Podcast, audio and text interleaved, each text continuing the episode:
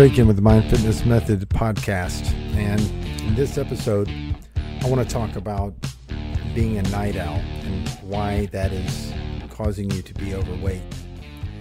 And, you know, I'm just as guilty as anyone else about on this. Uh, you know, about 20% of the population is a night owl at any given time. Uh, and for me, being a night owl started when I was very young, when my you know, my father was a night owl, and he and I have a lot of great memories together. We I have a lot of great memories of him being up late at night watching old war movies, watching Abbott Costello. Uh, he had a bunch of old, well, I think they're like 16 millimeter film reels, you know, and an old projector, and we would set that up and watch movies on that. And it was just great you know, great times with my dad down in the basement. You know, in, in those days, a lot of houses had basements, and our house was built on this sort of gentle slope.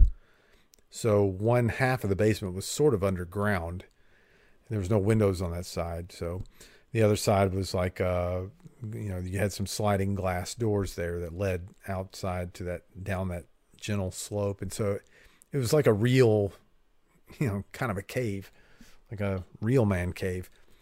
And um, I just had great times down there with him. But, you know, it becomes hard. And there is a cost to being a night owl, a big health cost. Uh, a number of studies now that shows that it increases your risk for being overweight, increases your risk for heart disease, increases your risk for diabetes, and uh, not to mention it just kind of generally makes you miserable because when you're up late you're not moving around you're just sitting there you know? You have to be quiet uh, because everybody else is asleep usually and you're just sitting there you're not burning any calories. Some people might even be tempted to you know drink alcohol or or whatever in those hours which screws up your sleep even further. And and then you have to get up early, so you're sacrificing time. And the, and the thing about that is, it will induce the especially a chronic lack of sleep will induce a insulin resistance in you. It's sort of a temporary insulin resistance, and like like a diabetic has, even if you're not diabetic. So your insulin levels go up, which causes you to you know put the sugar in your bloodstream into your cells as fat. You know it really helps you to pack on fat. Uh, being chronically sleep deprived like this over and over.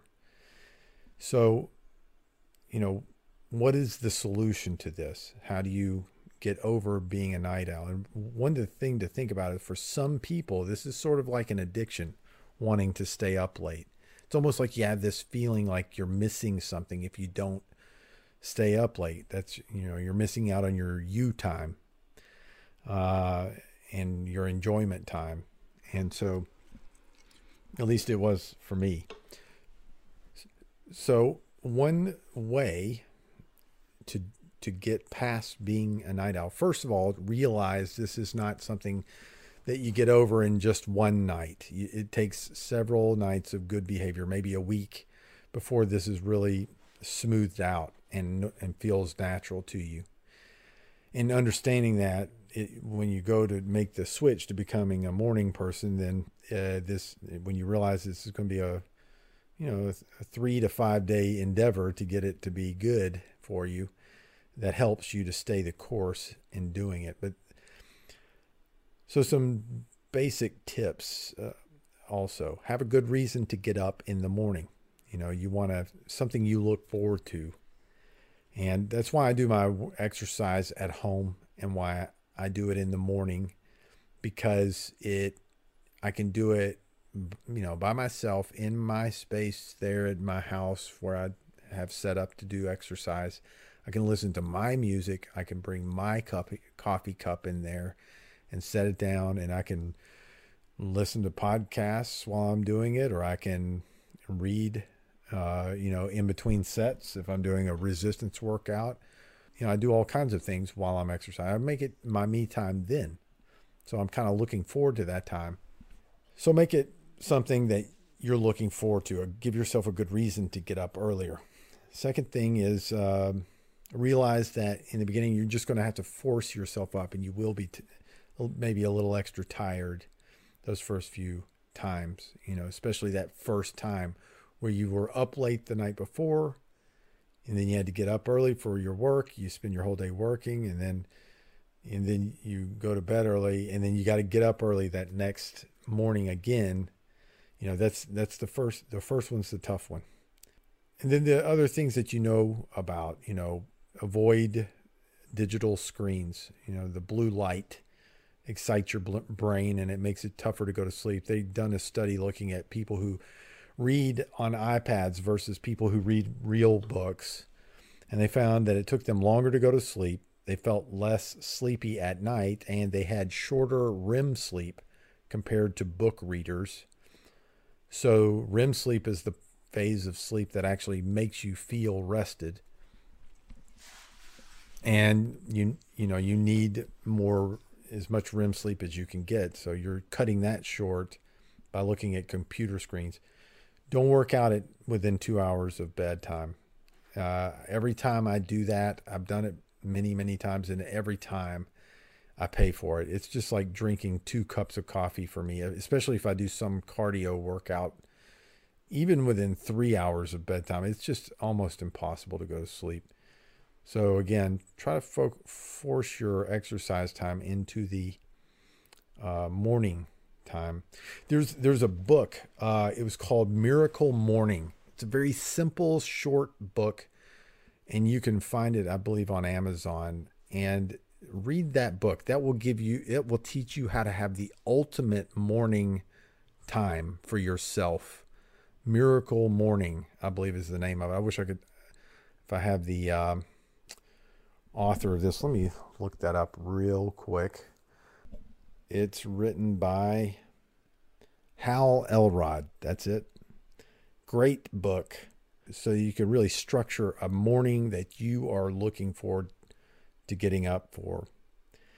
You know, I think these are the best tips that I can come up with. I, I would try to avoid using sleep aids if it's at all possible. Uh, some people take melatonin. That that's probably okay since it's something natural that your the pineal gland of your brain manufactures that. Incidentally, blue light from computer screens suppresses melatonin output from your brain, which makes it even harder to go to sleep. Um, so, but you know, taking you know other things. It, honestly, it makes me feel hungover. And there's certain medicines. I think it's zolpidem. Zolpidem is uh, a common sleep medicine, and that drug, I will tell you, I have heard more crazy stories of people just having incidents. That's best I can describe it. It's Ambien is the commercial name for it uh, people ending up in their neighbor's, you know, living room and all kinds of weird stuff on that medicine. It just sometimes there's some people that it just really uh, messes them up. But uh, really, the best way to get yourself sleepy at night is to get up early and make sure you get your workout in as early in the day as you possibly can. Uh, and those of you who like to work out after work, I, I just kind of feel like you're putting yourself at risk. If it's any way, and I know not not everybody's schedule allows. So if you're going to work out in the after work, then do it immediately after work, as soon as you can, so that you can get your body settled down for sleep time. I hope you uh, found this helpful. Um, Again, if you're liking this information that I'm putting out on this podcast, give us a nice rating and uh, go ahead and uh, look us up on the website. It's www.ericakinmd. That's E R I C A K I N M D.com. Uh, there you can learn about the Evolve program. That is my mental skills training program for healthy habits for controlled eating and regular exercise, how you can maintain those habits lifelong. Uh, and uh, you can go to www.ericakinmd.com slash register and register for my free masterclass on this subject to learn a little bit more. So remember, it is your brain that maintains the change.